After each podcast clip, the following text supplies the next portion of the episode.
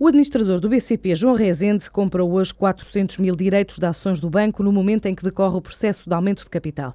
De acordo com a informação enviada à CMVM, a compra efetuada através de uma empresa do administrador, a Memba Gestion, leva a que essa entidade seja agora detentora de 600 mil direitos de subscrição no âmbito desse aumento de capital em curso. As novas ações podem ser subscritas até à próxima sexta-feira, dia 28, e começam depois a transacionar a 8 de outubro.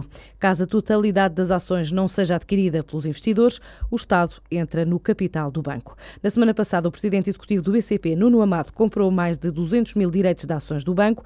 Também o administrador financeiro desta entidade, Miguel Bragança, adquiriu recentemente 300 mil direitos de ações do BCP.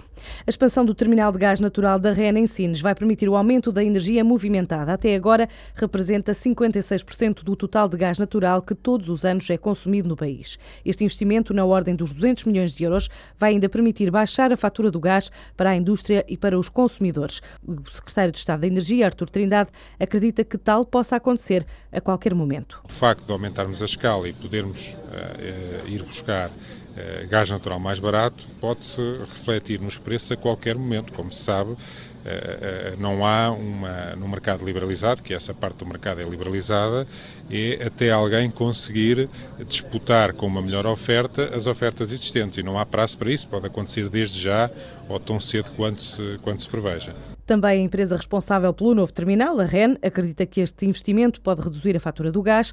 O presidente da empresa, Rui Cartaz, explica que a infraestrutura permite aos agentes económicos comprar gás mais barato. Esta infraestrutura, por si, e abstraindo agora de como é que se comportam os outros fatores que afetam o preço da energia, dá um contributo positivo, ou seja, no sentido da descida dos preços da energia. O presidente das redes energéticas nacionais adiantou ainda que a partir de hoje Portugal passa a ter uma infraestrutura que é considerada das melhores do género na União Europeia.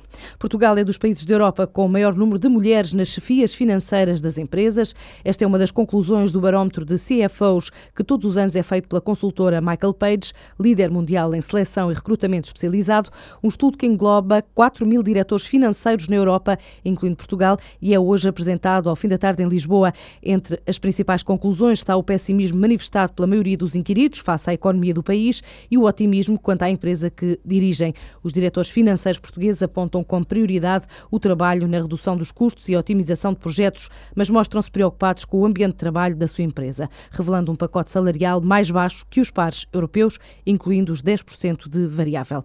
Em geral, os diretores financeiros em Portugal acedem ao cargo com menos de 30 anos, revelam pouca experiência profissional no estrangeiro e, por serem jovens, têm poucos anos de profissão. 25% dos entrevistados são mulheres, é um número mais elevado que noutros países europeus.